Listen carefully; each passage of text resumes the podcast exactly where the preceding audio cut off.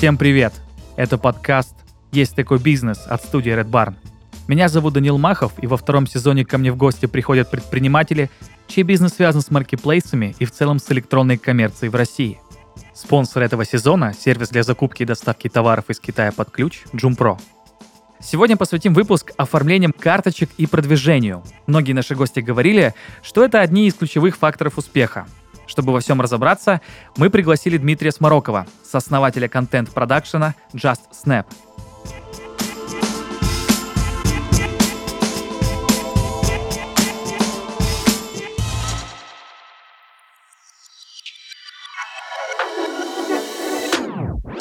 Дмитрий, привет.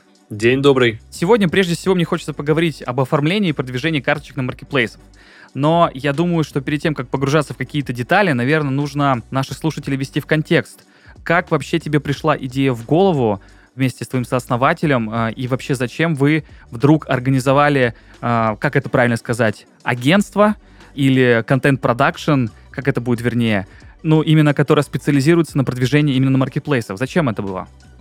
Слушай, тут точно не было какой-то цели «зачем?». Это было скорее какое-то логичное продолжение моей предыдущей профессиональной деятельности в найме. Я поработал около трех лет в интернет-магазине proskater.ru. Там, собственно, руководил отделом контента. Раньше это был достаточно большой интернет-магазин, потом у него дела пошли хуже. Не знаю уже, связано с моим уходом или нет. Вот. Но так или иначе, в какой-то момент стал вопрос о том, что делать дальше. Uh-huh. Вот. И я подумал, что почему бы не заняться тем, что я и так умею. Идея была не очень хорошая, вот, потому что не было никакого ни бизнес-опыта, ни бизнес-плана, вообще ничего. Вот. Но так или иначе, вот превратилось в то, что сейчас есть. Угу. То есть вот это позиционирование именно для маркетплейса, в принципе, это было изначальное позиционирование, это не было какой-то там эволюции или революции контент-агентства? На самом деле это было скорее эволюция, потому что когда мы начинали, то есть это было в 2018 году тогда еще не было такого бума маркетплейсов, и в основном все основные заказчики были это интернет-магазины и бренды. Угу. То есть те, ну, кому... Да. Да, да, то есть э, наш э, обычный привычный Яком. А вот как раз-таки после пандемии очень сильно стрельнули маркетплейсы, и тогда, по сути, почти все продакшены, мы в том числе, переформатировались э, больше на маркетплейсы. Просто потому, что до пандемии соотношение было там 60 на 40, 60% это интернет-магазины, угу. а 40 это маркетплейсы, а после пандемии это было 95 на 5. Офигеть. 95% клиентов были маркетплейсы. Офигеть. Это, конечно, очень интересная динамика. Слушай, а вот еще немного как раз-таки про вот эту процентовку. А как вообще с количеством заказчиков? Я правильно понимаю, что, в общем, какой год, может быть, можно назвать таким, знаешь, бумом, когда вдруг все селлеры или какие-то бренды или какая-то группа компаний вдруг осознала, что на маркетплейсе, в принципе, нужен контент, и без него вообще никак? Я думаю, опять же, это пошло, началось в 2020 году, а продолжилось наиболее активным периодом в 2021 году. Ага. Собственно, началось все с, как уже сказал ранее, пандемии, и, собственно, продолжилось тем, что это начало развиваться, и начинается это, конечно, сначала с мелких селлеров или каких-то небольших компаний, которые сначала могут быстро в какую-то новую нишу или какое-то новое направление войти, там заработать денег, и потом уже какие-то более крупные компании, корпорации, они тоже видят там перспективу, они видят там трафик, видят продажи и уже заходят. Угу. Но у них эти процессы идут чуть дольше и сложнее, потому что если, ну, какому-нибудь условному ИПшнику нужно просто зарегаться на Wildberries или Озоне и начать продавать, для крупной компании это нужно сформировать отдел, нужно нанять людей, нужно их обучить, нужно выстроить внутренние процессы, а вообще еще выбить на это бюджет. Uh-huh. Вот, поэтому в таких компаниях оно все происходило дольше, и вот как раз-таки вот особенно в 2021 году, ну, наверное, во второй половине, они более активно начали в эту историю входить. Тогда у нас, собственно, и появились достаточно крупные клиенты, вроде брендов Медея, Scarlett, также с Яндекс.Маркетом начали какие-то переговоры вести. Uh-huh. Вот, ну, то есть, как бы уже крупные компании больше потянулись в эту сторону. Блин, слушай, интересно, вообще вот в мире маркетинга есть всегда такой выбор, кого ты больше любишь, мама или папа. Я имею в виду это отдавать маркетинг на аутсорс, либо строить какие-то инхаус команды. Но если ты говоришь, что, в принципе, к вам в какой-то момент начали заходить, в принципе, большие ребята, почему они просто не выстраивают все это внутри себя? Зачем им аутсорс? Это просто для них экономичнее, это просто для них быстрее? Здесь я так понимаю, что, ну, что чаще всего я встречал в этих компаниях, что они э, имеют какую-то внутреннюю команду. Иногда это может быть даже не команда, команда, а несколько просто сотрудников, ответственных за контент. Может быть, штатный фотограф или штатный вот э, контент-маркетолог. Uh-huh. Вот. И дальше они под разные задачи нанимают команды. Потому что, ну, если у тебя бренд одежды, то довольно дорого тебе содержать команду, если у тебя коллекция выходит там раз в сезон. То есть у тебя раз в сезон выпускаешь 100 новых ну, артов, да, согласен, согласен. снимать их два дня, ну и, того это за год 8-10 съемочных дней. а команду тебе держать круглый год, платить им зарплату, это просто не очень как бы выгодно. Поэтому они находят э, команды, с которыми уже это реализуют. Uh-huh. А у маркетплейсов похожая история, только у них есть обычно свой in-house production, но иногда у них бывают какие-то сторонние заказы от своих же селлеров. У них бывают просто объемы, с которыми они не справляются. И поэтому они их тоже выдают на сторону. Для них это просто тоже, опять же, более выгодно, быстро и удобно, чем просто ширить, масштабировать свою команду. Потому что тебе и новое помещение нужно снимать, новую технику покупать, ну и, понятное дело, обучать и нанимать новых людей. Ага. Ну, то есть я правильно понимаю, что, в принципе, вот все контент-продакшены или какие-то агентства, которые предоставляют такие услуги, они просто нужны один, два раза, три раза в год, сроком на неделю, пару недель, чтобы просто отснять все, что нужно, смонтировать нормально, а, красиво все отфотошопить и, в принципе, просто загрузить. Ну, это просто выгоднее и проще. Да, но здесь тоже зависит от э, типа товара, потому что есть, правда, сезонные истории, которые, например, какие-нибудь э, елки, угу. ну вот они появляются буквально на месяц, вот в сезоне. Больше их нет. На месяц, ну, да. В начале декабря.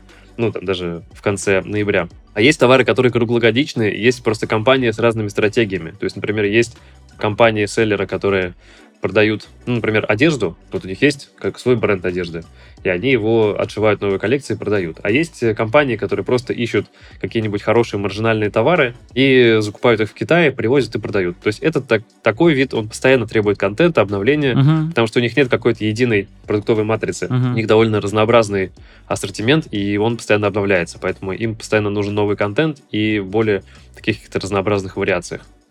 Блин, конечно, супер интересно смотреть на все это с точки зрения вот именно контента, а не бизнес-процессов. Конечно, да. Слушай, ну, раз уж у меня есть такая возможность спросить у человека, который руководит контент-продакшеном про оформление, я про него просто не могу не спросить.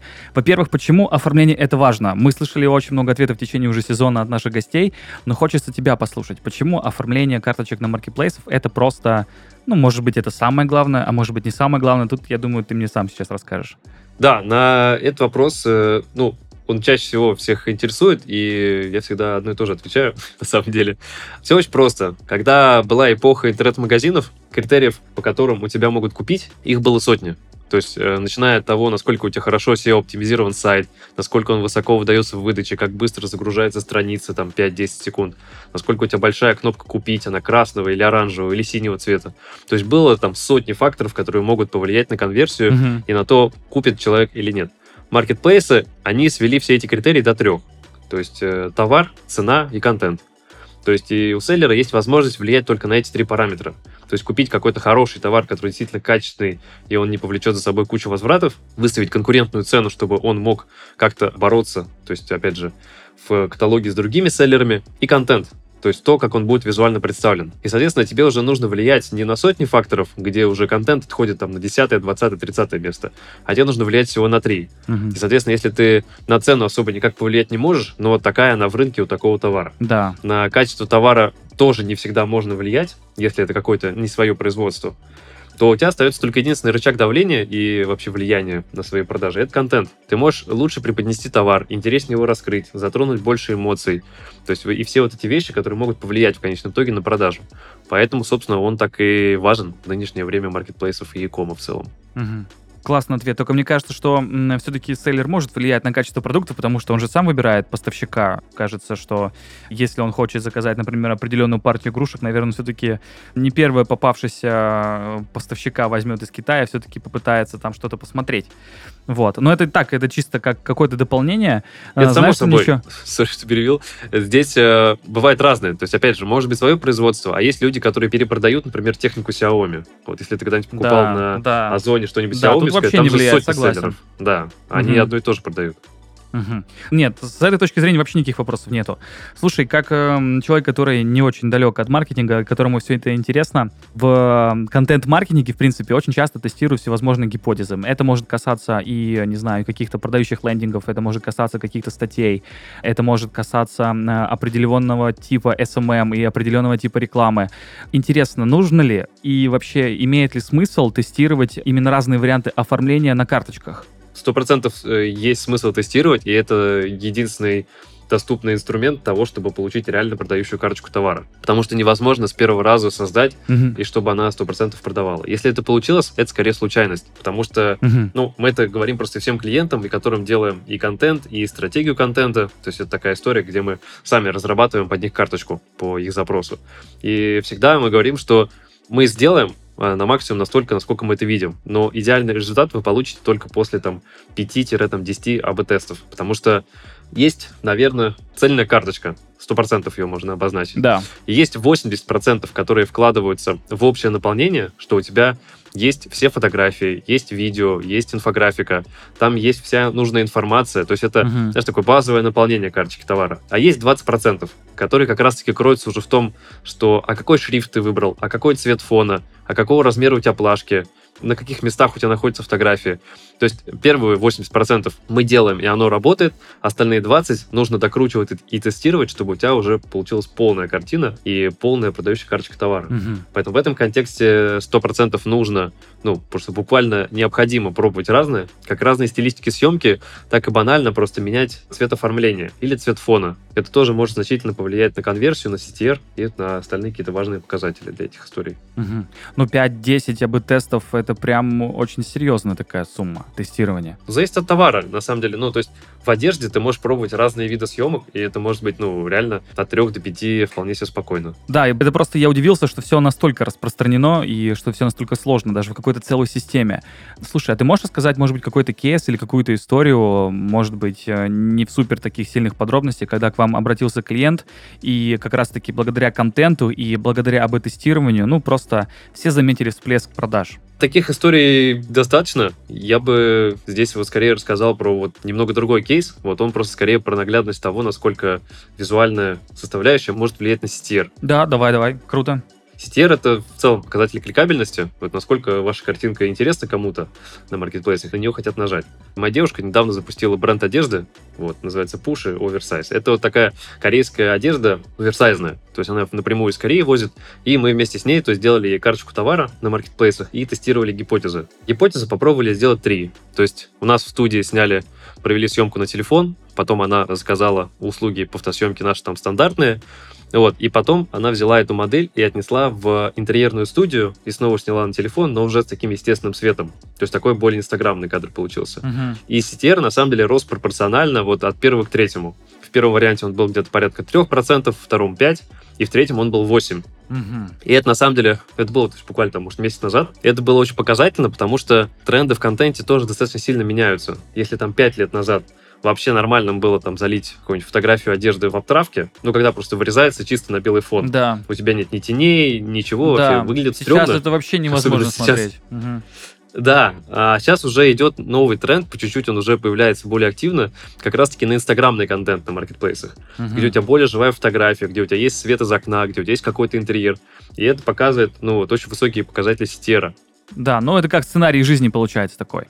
Ну да, то есть это уже так. Люди привыкли просто видеть уже и в соцсетях, и везде какой-то такой вот живой контент. Угу. И, конечно, им тоже хочется увидеть больше на маркетплейсах, потому что они к нему привыкли. Ну да, здесь есть такая даже какая-то логическая цепочка про паттерны поведения, что ты это видишь каждый день, и когда ты видишь товары, в таком паттерне, который ты наблюдаешь каждый день в своей ленте, вроде бы как это больше хочется. Блин, это, конечно, супер интересно, супер интересно.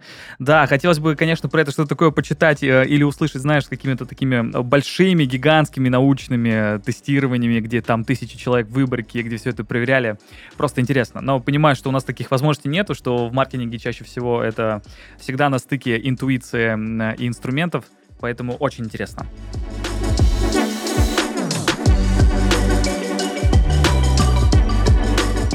Есть такой урок, который стоит усвоить перед заказом товаров из Китая. Всегда проверяйте партию на брак. Сделать это важно до отправки товара, так как вернуть продукцию будет практически невозможно. Часто такие условия даже не предусмотрены по договору. Нередки случаи, когда фабрики или посредники пропадают после предъявления клиентам претензий. Чтобы обезопасить себя от бракованного товара и ненадежного поставщика, можно воспользоваться услугами нашего спонсора – Jumpro. Представители сервиса проверяют качество изготовленной продукции в Китае и предоставляют клиентам отчет до отправки груза в Россию. В нем отражены все характеристики и дефекты товара. Например, даже небольшие царапины на продукте или повреждения упаковки. Предприниматель видит их и решает, стоит ли совершать сделку с этим поставщиком. Joom Pro Сервис для закупки и доставки товаров из Китая под ключ, призванный сделать оптовый импорт эффективным для каждого предпринимателя. Клиенты заказывают товар на проверенных фабриках, а специалисты берут на себя все остальное – от контроля качества и логистики до сертификации и доставки на склад заказчика. Выбрать товар и оставить заявку можно по ссылке в описании выпуска. Сосредоточьтесь на своем бизнесе, а закупку товаров доверьте профессионалам.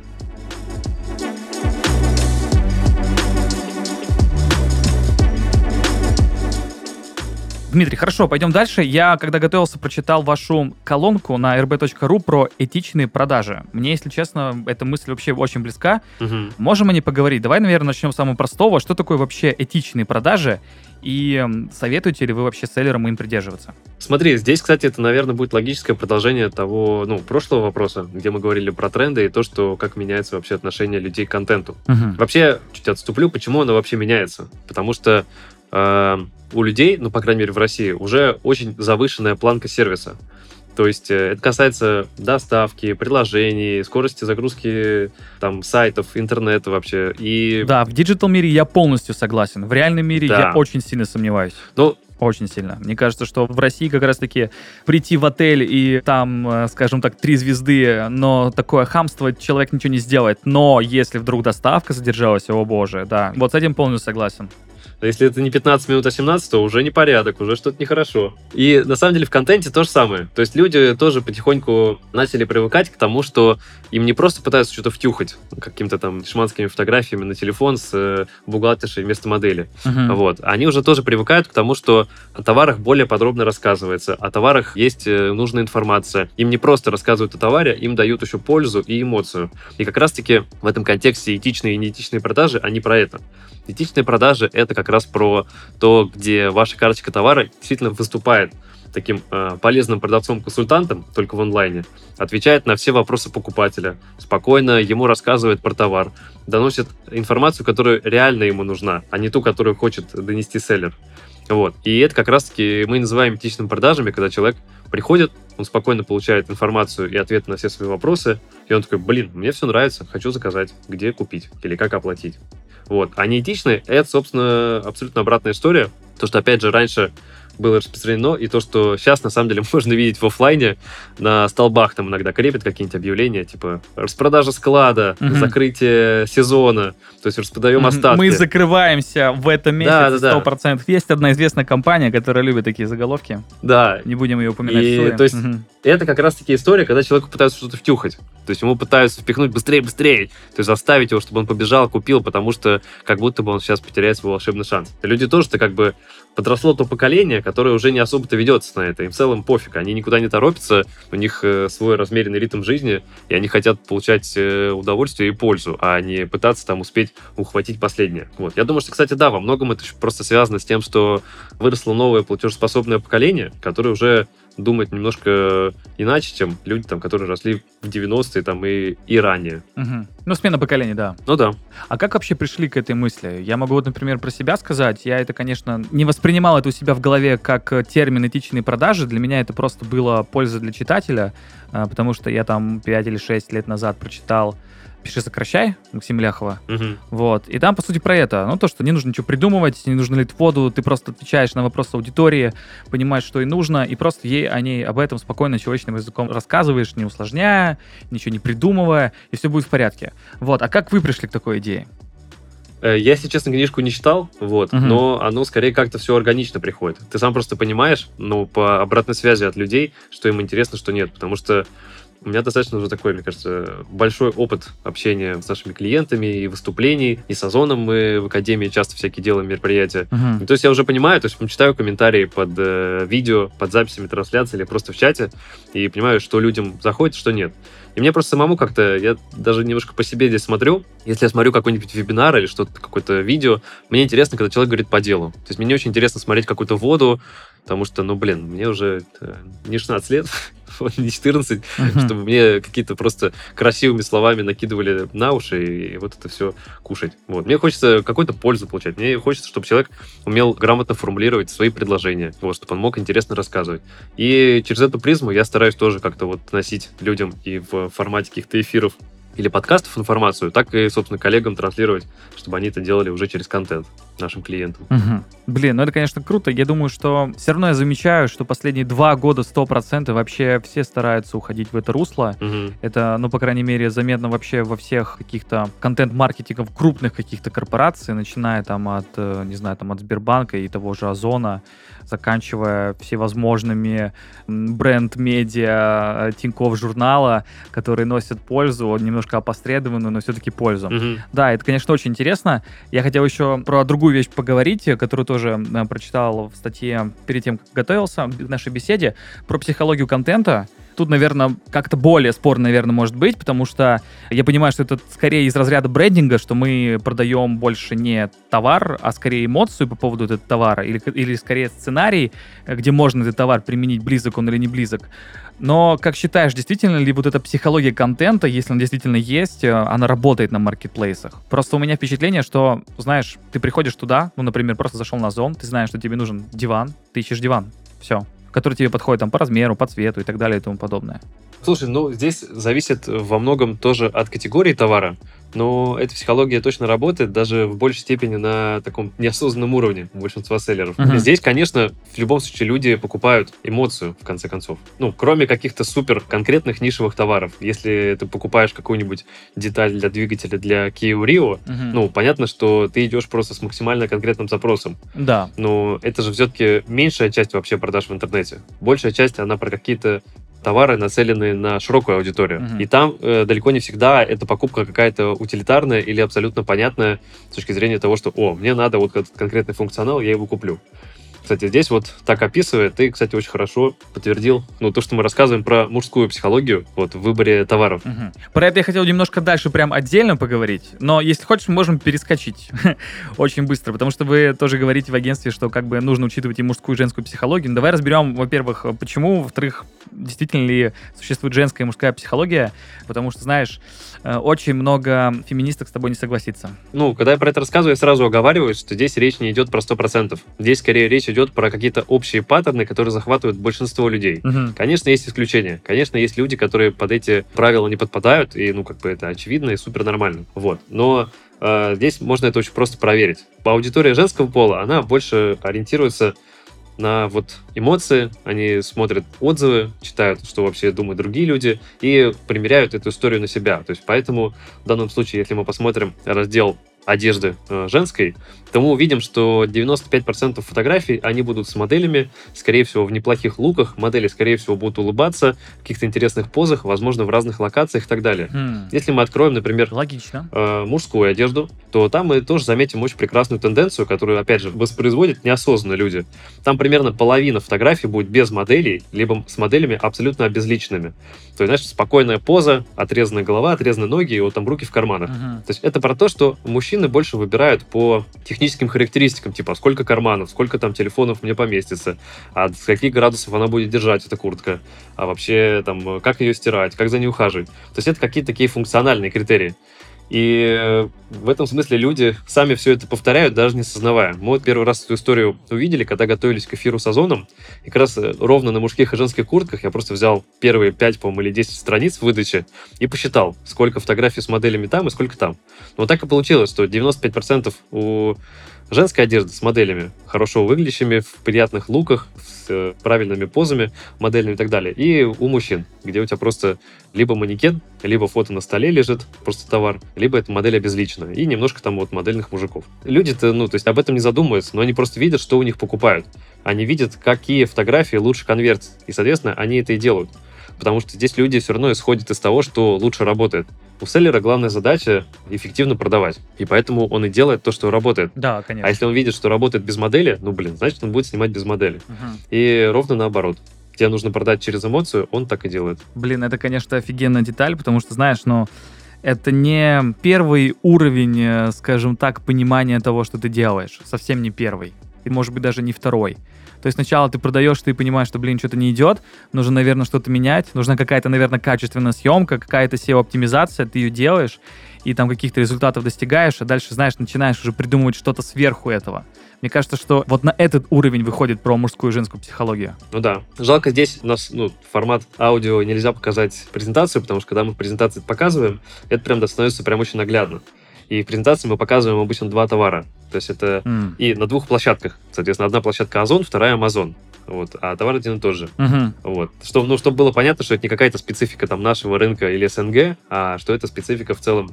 Да, я вот хотел про это спросить, что, в принципе, это вообще супер универсально и по всей планете 100%. работает. И вот мы брали, например, там шуруповерт и что в случае российским uh-huh. и там э, западным маркетплейсом, там делается упор на его функционал, какие у него есть настройки, с какой скоростью он крутится, как он может работать в темноте, какие отверстия он может делать и так далее. То есть э, сугубо утилитарные штуки. То есть чтобы человек понимал, какое количество функций и сколько отверстий он получит в своей стенке, скажем так, после этой покупки. И брали женский эпилятор. Вот. Ну, тоже электрический прибор, тоже у него есть какие-то функции, у него есть какие-то там настройки и так далее. И при этом на шести фотографиях там ни слова вообще ни одного не было. Mm. Там просто был товар показан в разных вариациях. Один кадр был вообще без товара. Там просто была счастливая девушка, гуляющая по улице с идеально выбритыми ногами. Вот. Mm. И просто буквально нет товара на фотографии. Ну, понятно, о чем и для да, чего, да. И тут продается история про то, насколько вам будет классно житься с этим прибором, насколько ваш уровень жизни, ваш уровень счастья вырастет после того, как вы будете им пользоваться. Казалось бы, типа, простая вещь, но продажа идет сугубо через эмоцию, потому что это важно той аудитории, которая будет покупать этого. Конечно, не всем 100%, но большей части, которая будет делать основную кассу, собственно, селлеру, для нее это важно. Uh-huh. Для нее, собственно, uh-huh. все это и делается. Да, ну ты же сам говорил, э, только это было немножко в другую тему, про процентовку 80 на 20. 80% вот эта основа, а скорее всего, это будет работать, а для 20 уже, наверное, какие-то эксперименты. Ну, на самом деле, да. Угу, угу. Так плюс-минус и происходит. Да, слушай, Дим, у нас, короче, такая история, что все наши гости, когда я их спрашиваю, что вообще самое главное может быть в оптимизации карточек и вообще, что нужно учесть новичкам, все плюс-минус отвечают две вещи. Первое — это, конечно же, контент, и имеется в виду здесь видео и фото, инфографика, все, что можно запихнуть на любую площадку, все нужно запихивать, и это должно быть качественно. Но все называют вторым — это SEO. Как считаешь, действительно ли это один из двух ключевых аспектов для того, чтобы карточка имела успех? Здесь это зависит от маркетплейсов, потому что история SEO, она довольно часто меняется. Mm. И из недавних моих новостей, что вот на Озоне она уже довольно-таки плохо работает, угу. если мы говорим про именно текстовое описание. Все, что касается фильтров, э, описания настроек и вообще всех возможных полей, которые вы заполняете в карточке товара, это сто процентов важно везде. Да. Просто для того, чтобы вас могли лучше найти. Угу. Что касается самого текстового описания и SEO, ну вот здесь эта история, она плавающая, потому что где-то лучше работает, где-то хуже. Сильно уповать бы я, наверное, на нее не стал, если честно потому что меняется часто, и не везде, не всегда это работает. Например, на том же Озоне есть прекрасная альтернатива как раз-таки описанию текстовому. Это Rich Content JSON. Если кто, может, не знал, вкратце это такая история, когда ваше текстовое описание можно заменить на такой формально лендинг, где у вас вместо текста идет картинка с подписью, может, потом видео с подписью, и это все у вас находится в карточке товара. Это можно посмотреть ну, в каких-нибудь товарах известных брендов, какой-нибудь LG, Samsung, посмотреть их холодильники, стиральные машинки, uh-huh. там с э, большой долей вероятностью будет такой контент, ну, либо просто погуглить, чтобы посмотреть, как он выглядит. Но вот это прикольная история, то есть, которая заменяет скучное текстовое описание, которое уже, угу. ну, понятно, что читают намного меньше. Да, Ее да. можно заменить куда более интересным и полезным вот таким JSON. Да, это похоже на промо-страницы, которые сейчас Яндекс сделал для продвижения. Да, наверное, кстати, вот сильно похоже. Да, потому что кажется, что, ну, насколько я знаю, там просто какие-то супер большие цифры, как агентство применяет вот этот инструмент.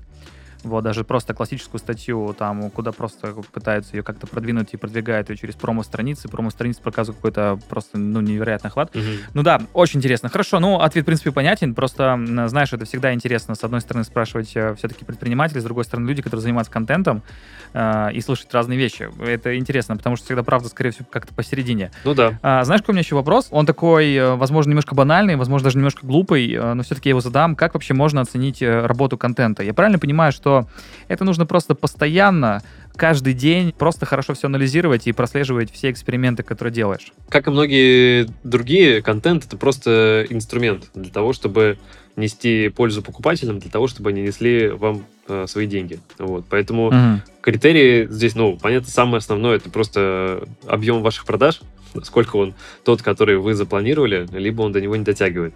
Но если брать конкретно, как можно измерить эффективность контента, то это CTR. То есть это показатель, который довольно легко замеряется на Wildberries, да? чуть сложнее замеряется на Озоне. Но так или иначе, все равно их можно там измерять. Угу, угу. Ну, это хорошо, что мы пришли даже к числовому показателю, очень измеримому, потому что это всегда более понятно. Хорошо. Знаешь, про что я еще хотел поговорить? Мне это тоже вот просто супер интересно, я это всем задаю, угу. а, но спрашиваю предпринимателя, как э, все-таки у человека из агентства как лучше всего продвигать товары, потому что все говорят, что внутренние площадки, внутренние рекламные кабинеты — это рабочая история. А когда говорят про какие-то внешние рекламные кампании, ну, чаще всего это просто какая-то таргетированная реклама или, или Яндекс Директ. Все как-то говорят, ну, делаем, но не сказать, чтобы это супер офигенные результаты. Ты вот с такими ответами согласен? Есть тебе здесь что дополнить? На самом деле, в целом, э, я скорее да, согласен. То есть э, для того, чтобы лучше понимать продукты и как это вообще работает, и лучший продукт создавать, я сам одно время как раз селлерил, вот, uh-huh. нашел инвестора, закупил товаров, э, пробовал их продавать и так далее. Uh-huh. Поэтому вот какие-то здесь инструменты тоже мне удалось каких-то вот не просто из пересказов, а вот своими руками попробовать. И самым эффективным способом действительно была внутренняя реклама. Ну, и это, мне кажется, логично, просто потому что она привязана к площадке, да. она дает тебе какую-то более-менее понятную метрику, угу. и тебе легче ее управлять. Но чаще я вижу, что какие-то сторонние уже способы трафика используют, когда внутренне исчерпал себя. То есть, если уже у вас большая компания, большие бюджеты, то да, есть смысл смотреть в сторону ВКонтакте, Яндекса и других сетей, где можно получить дополнительный трафик. Uh-huh. Но всегда это была очень сложная история, и вот таргетологи там, которые настраивали еще, собственно, из э, компаний, которые ушли уже. Да, да, еще когда все соцсети были живы, скажем так, да. То есть э, это тоже была всегда очень, ну, мутная история. Вроде это работает, вроде нет. Э, всегда это было немножко непонятно. Конечно, все решается через тесты, но в первую очередь я, наверное, соглашусь, что да, внутренние рекламные инструменты самые эффективные из тех, что есть. Да, но я думаю, что просто, знаешь, еще очень тяжело проследить, даже если это какой-то performance, э, да даже если это influence, наверное, тяжело проследить. Э, даже не представляю, позволяет ли какая-то сквозная аналитика просчитывать, ну, запуски рекламной кампании так, чтобы она не просто CTR на страницу, например, карточки Озона, но еще и просто до выкупа в корзину, до продажи. Я даже просто не знаю, есть ли такие аналитические возможности сейчас. Может быть, еще и в этом проблема. Слушай, ну, когда я вот интересовался этой темой, ничего такого не было, и все измерялось очень просто. Выросли у тебя продажи в период работы рекламы или нет? Uh-huh, То есть uh-huh. э, вот так это мерилось. Не знаю, может быть, сейчас появились какие-то другие еще сервисы. Да, нав- наверное, это рабочая схема, если ты кроме этого ничего больше не делал. То тогда, если у тебя меняется один параметр, то, наверное, да, он полностью рабочий. Ну да, да. А, работает ли вообще для, скажем так, для продвижения своих товаров influence? Это вообще нормальная история? Заказывать микроблогеров, пытаться как раз-таки через вот эти эмоциональные штуки достучаться до своей аудитории не только там с помощью фотокарточек в ленте маркетплейса, но и через каких-то лидеров мнений. А, слушай, это на самом деле хорошая история, вот, но она опять же требует э, изучения и экспериментов. Да, потому согласен. что самое сложное с блогерами это вот э, даже не важно, это блогер или телеграм-канал или что угодно, найти там, где у тебя будет живой и целевой трафик. Ну, то есть это, на самом деле, боль, мне кажется, не только для маркетплейсов, а для любого бизнеса, который продвигается таким образом. Потому что найти просто целевого блогера, который бы, ну, во-первых, его аудитории зашел бы твой продукт, и, во-вторых, чтобы эта аудитория была реальная. Это супер сложно. Но когда он находится, то да, этот человек может генерить трафик, может генерить продажи. И это прям будет, мне кажется, неплохим дополнением. Хорошо, кстати, в этом контексте работают всякие чаты, uh-huh. отзывы за кэшбэк. Uh-huh. Вот, если слышал. Суть таких чатов, что селлеры туда заходят и говорят, вот у меня есть товар, там, женские лосины кэшбэк там 40%. Суть в том, что там сидят селлеры и просто обычные покупатели.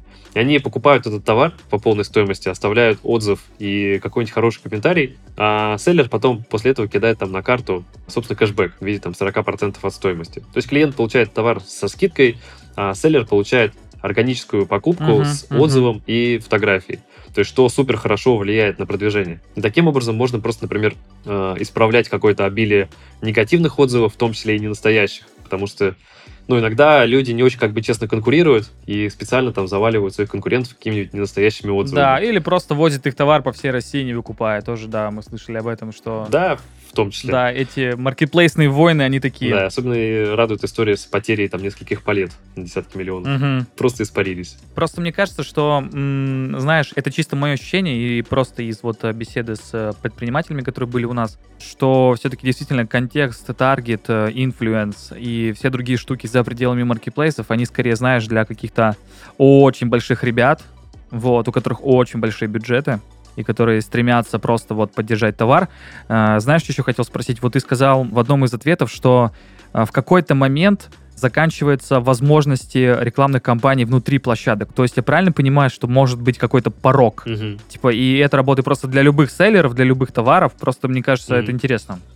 Ну, я думаю, да, но этот порог достаточно высокий.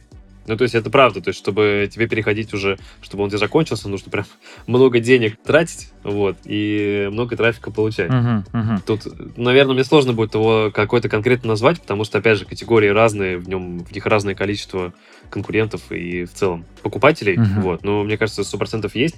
И в какой-то момент даже он не то что заканчивается, он перестает быть э, таким эффективным, как раньше. Mm, ну, на какое-то плато выходит, скажем так. Ага. То есть ты уже тратишь там больше денег, да, а результата нового не получаешь. Тогда уже подключаются какие-то новые каналы трафика, которые могут дать его дополнительные, подешевле и повыгоднее. Угу. А, слушай, Дим, еще такой вопрос. А вы вообще делаете какие-то исследования по рынку? Или вы просто делаете какие-то глубинные интервью, оставляете где-то у себя? Занимаетесь ли вы вообще таким? Очень хотим к этому прийти, на самом деле, потому что это будет очень полезная штука как для нас, так и для рынка в целом, uh-huh. потому что понимать какие-то новые там тенденции не просто на уровне там ощущений того, что там э, приходит к тебе от клиентов, а делать именно исследования. Это прям было бы супер полезной инфой. Но сейчас мы больше вот скорее делаем такой срез по э, нашим клиентам, потому что собираем обратную связь, опять же, на тех же каких-то публичных мероприятиях, вот, и скорее из этого собираем какую-то внутреннюю такую информацию, вот с ней как-то работает. Угу. Тут такой неожиданный вопрос. А какой последний инсайт пришел из общения с клиентами по поводу работы на маркетплейсах сейчас? Что почувствовал, что увидел? М-м- блин, не знаю точно, сколько это инсайт. Мы вот в последнее время делали много эфиров, связанных с разборами карточек товаров, в том числе вот с Озоном. Мы делали там двух с половиной часовой эфир. Uh-huh. Дико устал, но было интересно. И разбирали просто разные карточки. Ну, я просто, когда увидел обратную связь, для меня это какая-то достаточно уже обычная вещь. Я просто смотрю карточку, говорю, тут не то, тут не так, тут надо поменять, тут вот это. И, ну, то есть я в этом уже не вижу ничего какого-то сверхъестественного, а когда доношу это людям, то они прям искренне удивляются и говорят, типа, вау, нифига себе, я такого вообще не видел. То есть э, иногда кажется, что вроде бы все видят mm. то, что ты видишь, mm-hmm. а вот некоторым таким инсайтом было, что, оказывается, даже какая-то такая достаточно базовая информация для многих э, селлеров является чем-то супер уникальным и полезным. Вот, не знаю, можно ли считать это mm-hmm. инсайтом? Что значит, еще есть возможность помогать рынку, значит? Это сто процентов. И на самом деле вот мне очень нравится, и почему в том числе проводим всякие публичные штуки, потому что из-за отзывов людей в конце. То есть за то, что они реально благодарят, им нравится. И эти эфиры мы стараемся делать в том числе, чтобы это было полезно в первую очередь. Не чтобы это было продающее, типа, покупайте у нас, заказывайте скорее, скорее.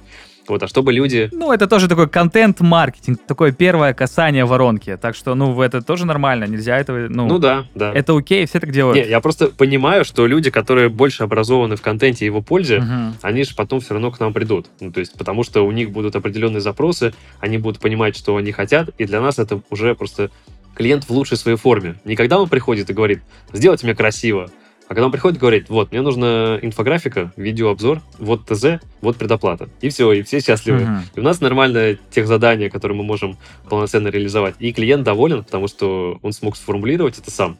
Вот. И уже у него нет каких-то бабочек э, в голове и в животе на тему того, что такое это мифическое красиво. Mm. Вот. И на выходе просто все счастливы. И супер классно получается. Угу. Блин, Дим, супер офигенный диалог, но у нас немножко тайминг, поэтому я задам последний, но этот вопрос очень философский. Угу. Интересно, как ты на него ответишь. Вопрос такой, э, как ты считаешь, э, маркетплейсы прямо сейчас это главный драйвер развития бизнеса в России? Вообще всего бизнеса? Ну, вообще да. Да мне кажется, нет.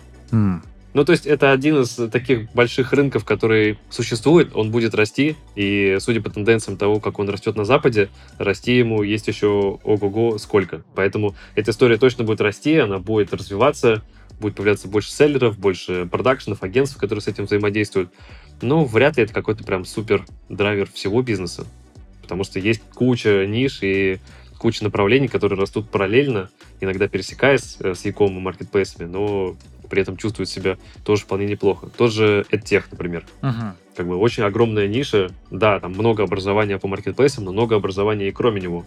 И это тоже довольно-таки интересная история. Uh-huh. Так сказал э, пренебрежительно по поводу образования насчет маркетплейсов, конечно. Не знаю, я, честно, этого не закладывал. Если так показалось, то такого смысла не хотел заложить. А, ну все, хорошо, ладно. Образование для маркетплейсов это круто, как и любое другое. Все, хорошо. Дим, у меня тогда вопросов больше не осталось.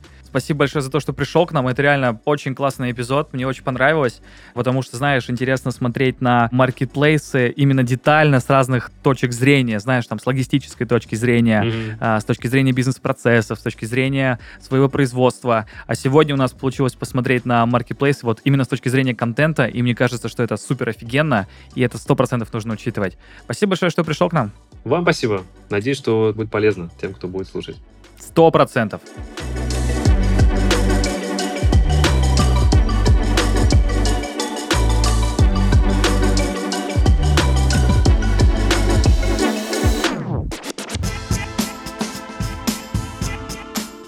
Все больше предпринимателей и компаний понимают важность контента и стремятся создавать больше полезной информации для своей целевой аудитории. Подходы есть разные, но один вывод кажется точным. Все чаще компании понимают, что делать хороший продукт недостаточно. Это был подкаст «Есть такой бизнес». Ставьте лайки на всех платформах, комментируйте и делитесь с друзьями. Всем пока!